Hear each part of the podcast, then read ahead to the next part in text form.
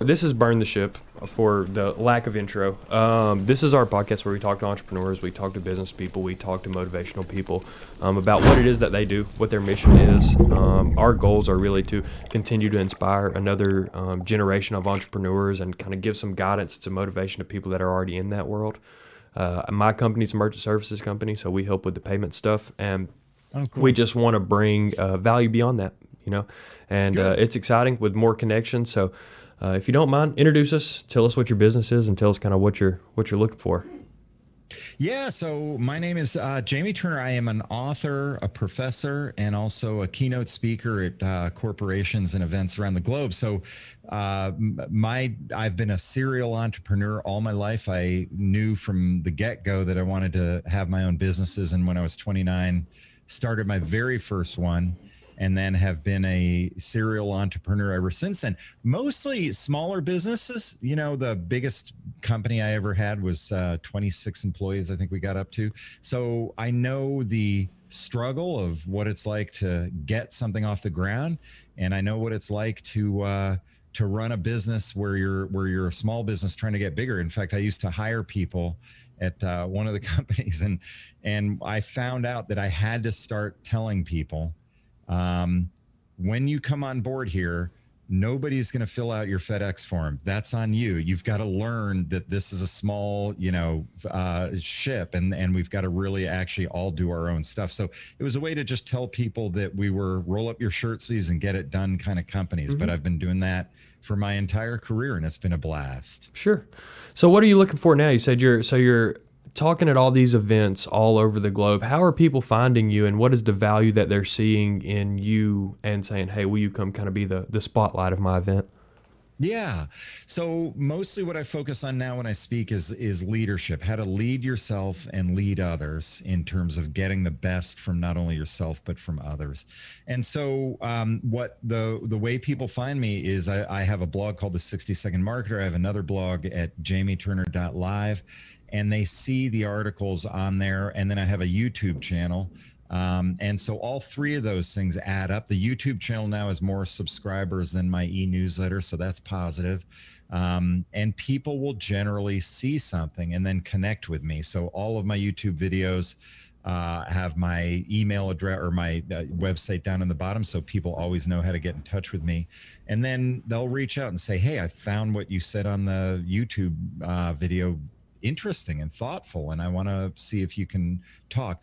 There has been a lot of hard work that went into it so it's not the kind of thing where you can just write a blog post or write a hundred blog posts and think oh i'm going to get all these trips around the globe and you know tens of thousands of dollars for speaking and stuff like that. It doesn't work that way. The way it works is you have to have such a passion in my case for teaching i love to share what i've learned with others. That, that's just a motivator for me. It's what drives me. Um, and you have to have such a passion for that that it turns into not work. It has to turn into fun. And so i work a lot and it's literally not work for me. I mean i have to i have to actually turn off work. I have to literally say okay if you keep going here you're gonna you're gonna you're gonna burn the candle at both ends and be exhausted. And that does happen where i'll you know I, will blaze through a weekend and you know find myself just going oh this is so much fun. And then on monday i'm like oh god i'm exhausted. I just can't do this anymore. So so you do have to pace yourself. But but if you literally find something that you're passionate about and one other thought on that when you're young you know, if you're in your 20s, you're probably sitting around going, well, I, you know, I've got a job. I'm not that passionate about it. I like it, but I'm not passionate about it.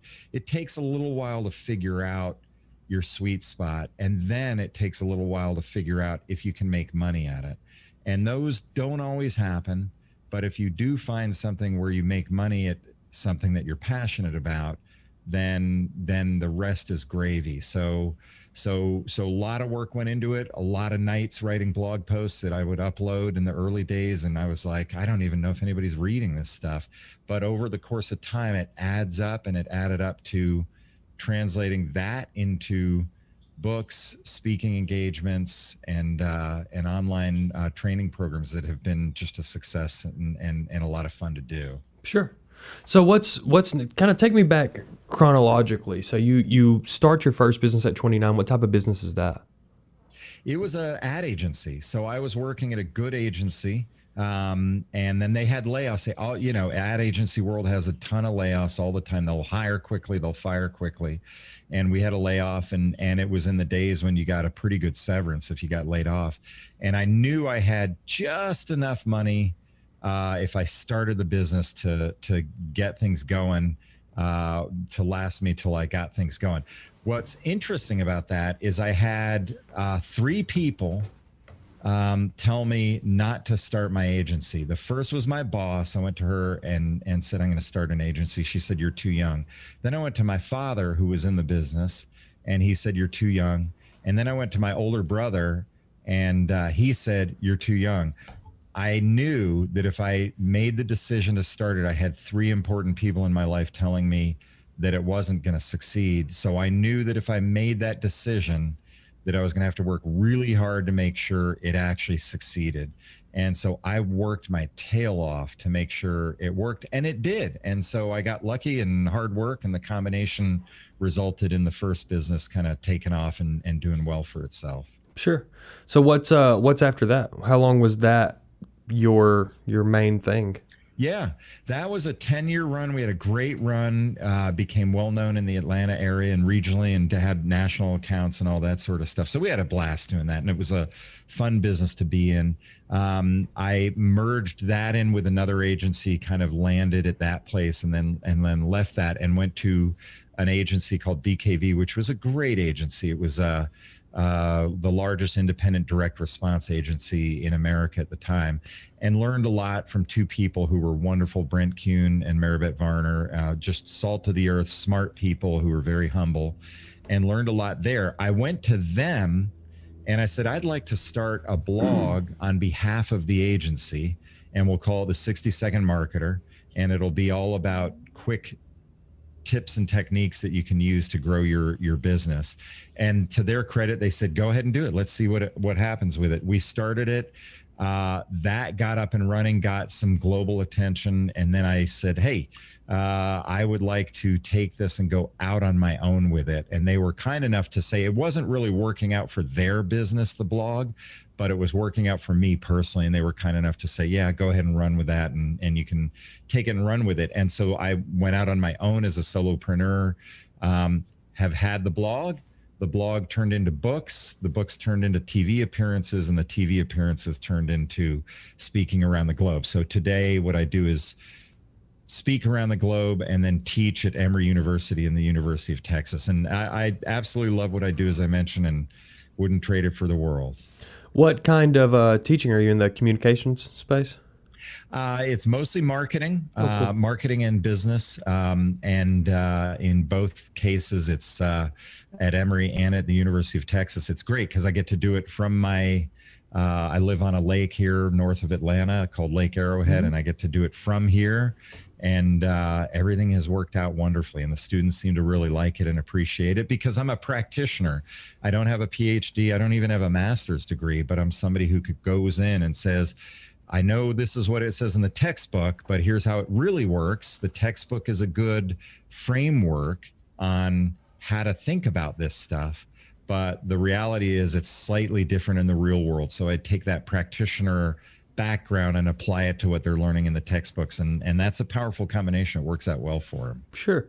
And how does the how does the teaching differentiate between the students and like your entrepreneur so like you know you're you're teaching in one way at a at a university you know you're kind of teaching sales kind of teaching marketing kind of teaching communication as some um, mixture of those things. What is the you know what what is the the pros and cons? What is that t chart like of of differences and similarities between teaching students and teaching people that are already in that entrepreneurial space? So that's a great question. I like that question because i always i have a, a i love teaching and i'm born to teach. But i think the hardest job in the world would be to be teaching elementary school or middle schoolers or even high schoolers because they aren't engaged most of the time to be honest. You know i wasn't. I was bouncing off the walls. I had adhd and i you know they were trying to keep me focused for more than two minutes which was impossible. And so i my i honor uh, the real teachers, the teachers who are out there with the little kids or the young adults, trying to get them to stay focused. That's a very hard thing to do. I am blessed in that most of the people I teach are in uh, uh, at the university level or in the graduate level. They're mostly interested. You know, 90% of them are very focused on what you're saying. The 10% who aren't have stayed up late writing a uh, paper or studying for a test or drinking too much beer. So it's it's uh, it's one of those three things, and I get that. Um, on the professional level, when I go to and do workshops, I'll be in Dubai at the end of this month. I'll be in Spain in the uh, in July, so I get to go around. Those people are hundred percent locked in, and it's great. You talk to them, they are there. They are taking notes. They know that they are there for an intensive hour or three hours, depending on what I do, and they they listen and they pay attention, and uh, that's fun. So I, I'm I'm blessed in that I get to do people who are very engaged with what I'm talking about, and uh, and that works out perfectly. Is the content similar? It is similar. Um, it is in the in the in the academic world. It is a little more um, scaled back a tiny bit, and you're teaching principles and real world scenarios. Where in the uh, workshop world uh, you're really getting into the nuts and bolts. There's no uh, there's no theoretical stuff. It's hey, you ran a campaign. It didn't have the click through rate that you were hoping for. Here's 17 things you can do to test and see if you can make that click through better. So it's a it's a real world kind of experience where where you're talking to people who've run campaigns and lived with the frustration of things not working the way they're supposed to and having to explain that to their bosses and all that sort of stuff. So it's similar but somewhat different. Sure. Sure. And uh, and what do you look? So if you're looking to grow more, is that is that something you're looking to do in 2021? Is obviously you're looking to add more of those events. Probably not too much in the education space. I'm sure you're probably spoken for as far as those opportunities go. Correct. Yeah. Yeah. I don't have the bandwidth for anything. Uh, and the education stuff, uh, the higher education stuff is uh, is uh, lower profit margin. Although I track all my hours, and it's not bad money. Um, but but uh, and I don't want this to come across the wrong way, but when I get hired by a, um, a, an event overseas, you're you're being flown on a you know in a in a nice seat on a jet, uh, you know a big jet, a jumbo jet, and then uh, staying at a great hotel, and you know you can get up and do an hour and it's a ten or fifteen thousand dollar gig, and, and and plus plus they pay for the travel. So so it's a, a, higher profit margin by a long shot. Now, what what that sounds like is, oh my God, the guy must be printing money. Well, let's remember a couple of things. There has been a lot of work that's gone in to promote my personal brand so that I get somebody from Norway calling me or from Latin America calling me. That is a lot of hard work and a lot of time. So, yes, I get on stage and there's a big check involved with it. But if I if I crunched all of the hours that I did YouTube videos and blog posts, any CFO would look at that and go, "Well, Jamie, you're making three dollars and thirty seven cents an pennies hour, on the dollar." Know? Yeah. Yeah. So so there's a lot of work that goes into it to become the person that gets the big check for going up on stage for an hour. But um but I don't mind that. I I as I said, I love it. It's not it's not really work for me. It's it's really actually something that I just enjoy and would do for free. Sure. What would you tell someone that's looking to do that? Someone that's looking to build um, that brand and content strategy in hopes of being in a similar role as a keynote speaker? Yeah, here there's two things I would say. First of all, um, you've already heard me say it. Prepare yourself for a lot of work that is unpaid, um, and if that is okay with you, um, then you're going to be fine. So, as an example, before we kind of went live here, you and I were talking about um, audio and video equipment. We both have a passion for that. I mean, it's geeky and wonky, but you and I and your producer could have gone on for another hour just swapping stories about gear that we have and all that sort of stuff. Let's say you're the kind of person who really enjoys that stuff. And there are plenty of them. By the way, let's take that to a finer point. You know, you may be familiar with Peter McKinnon on on Mhm. on uh, YouTube and all that sort of stuff. He was just a photographer, and he was like, "I like this stuff. I'm going to start talking about it." What Peter did, because he now has millions of followers, and he'll upload something, and within two hours he's got tens of thousands of views and then over the course of time it's a million views what peter mckinnon does is he's passionate about it which is one thing because then you're teaching people something the other side of it that he really does a great job with is he has a personality behind it you can't just go in and say we're going to do how-to videos or a how-to blog anymore mm, Yeah. it has to be Try to stay awake till the end. Yeah. yeah this is it has to be this is my perspective on that this thing that i'm teaching you and this is my personality behind it and if you add that then suddenly you've got something going but it's when you go in and just say i'm going to do a how-to video you know people aren't interested in that because there's somebody out there doing a how-to video that's actually fun to watch that's what you're looking and trying to do Sure, sure. I completely agree. What would you say um, as your piece of advice to someone that's just looking to get into an entrep- entrepreneurship in general? You know, they're looking to start their own business, whatever that may be. Um, you know, obviously, I think powerful advice is, you know, as your your father, brother, boss is telling you no, sometimes it doesn't mean you know heed their warnings. Um, is a strong piece of advice that you know some should and some should not follow. What would you give to other you know prospective entrepreneurs? Yeah, a couple of things. Uh, follow your gut, like like that story is, is me going. All right, I have important people in my life telling me not to do this, um, but then you know that that was a motivator for me. Remember that that I worked hard because I knew that if I failed, I was going to have those three people saying, "See, I told you so." In fact, my older brother the day that I turned down a job and made the decision, I'm going to turn down this job in order to start my business, the day I did that, my brother, I bumped into him at an event and he said, I hope you haven't turned down that job you were looking at because I can tell you right now, you are going to fail. And when you do, I will say to you, I told you so. Those were his exact words. Now, he's a great guy, but that was a moment where I was going, all right, I better really get my act together because I, I have somebody who's going to literally throw it in my face. So, so the question was, you know, what, what advice would you give? A, if you go out to somebody who you cannot fail to and say, I'm going to go do this, that almost ensures that you won't fail because that person's going to hold you accountable. Um, B, make sure that you are prepared for the kind of work it takes. So, so, so that is for me. I was, I was, I had talked to a friend of mine who had started her husband had started a business and she said he gets in the office at 4 a.m and doesn't leave until 6 p.m so i was like all right i guess that's what it takes. And he didn't do that for long you know that was just the startup phase but i was mentally prepared for this is 14 15 16 hour days for a little while until you get it off the ground. But then when it gets off the ground you can pull take take it back a little bit. And if it works then you have a successful business. And if it doesn't work you can tell yourself i know that i gave it my all and it just wasn't meant to be. And then you just go all right it wasn't meant to be and that's okay Absolutely. Well, I tell you, I appreciate you coming on, man. I'm excited about being within your network. I'm excited about seeing what some of these events um, that you go to and, and the way that you speak. I'm going to tune into as much of that content as I can. We'll be sure to link um, a lot of the YouTube stuff in with the podcast as well. But this is exciting to us. You know, you're an entrepreneur um, yourself, uh, you understand business very well.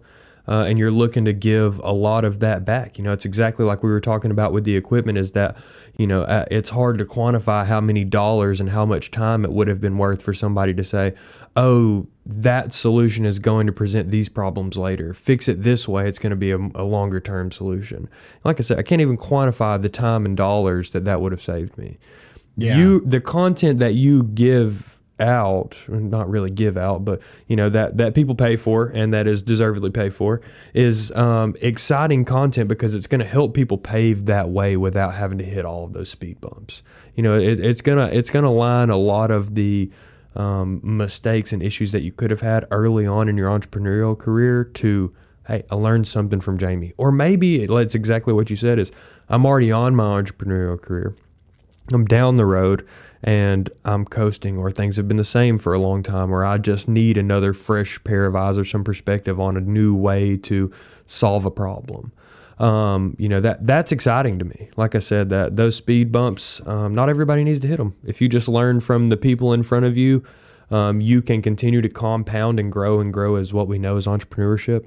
Um, so that's exciting to me. I appreciate you being in my network. Tell people where you know if they want to look out, if they want to uh, reach out to you and talk to you more, where they can find you at if they have something, an opportunity that may be kind of right up your alley.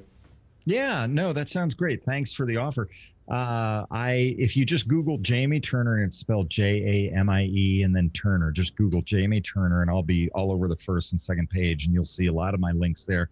Uh, if you want to go to my YouTube channel, which I'm spending a lot of time on lately, just go to YouTube and do a search for Jamie Turner, and you'll see me there. And then finally, my uh, next book will be published by McGraw Hill in September, and that comes out. It'll be in uh, fine bookstores as well as some not so fine bookstores, but mostly finer bookstores. Uh, so that'll be at Barnes and Noble, Books a Million, all of the bookstores as well as Amazon, and uh, that's called An Audience of One and that book will be available in early September. So thanks for uh, thanks for the offer. Yeah, for sure. Well, I'll tell you, um, I, have learned from you today. I appreciate your time. Um, you have definitely helped me aspire to increase the functionality of my podcast space, um, which is exciting to me always. So, um, thanks, man. I appreciate your time. Thank you. Take care. Cool. You too.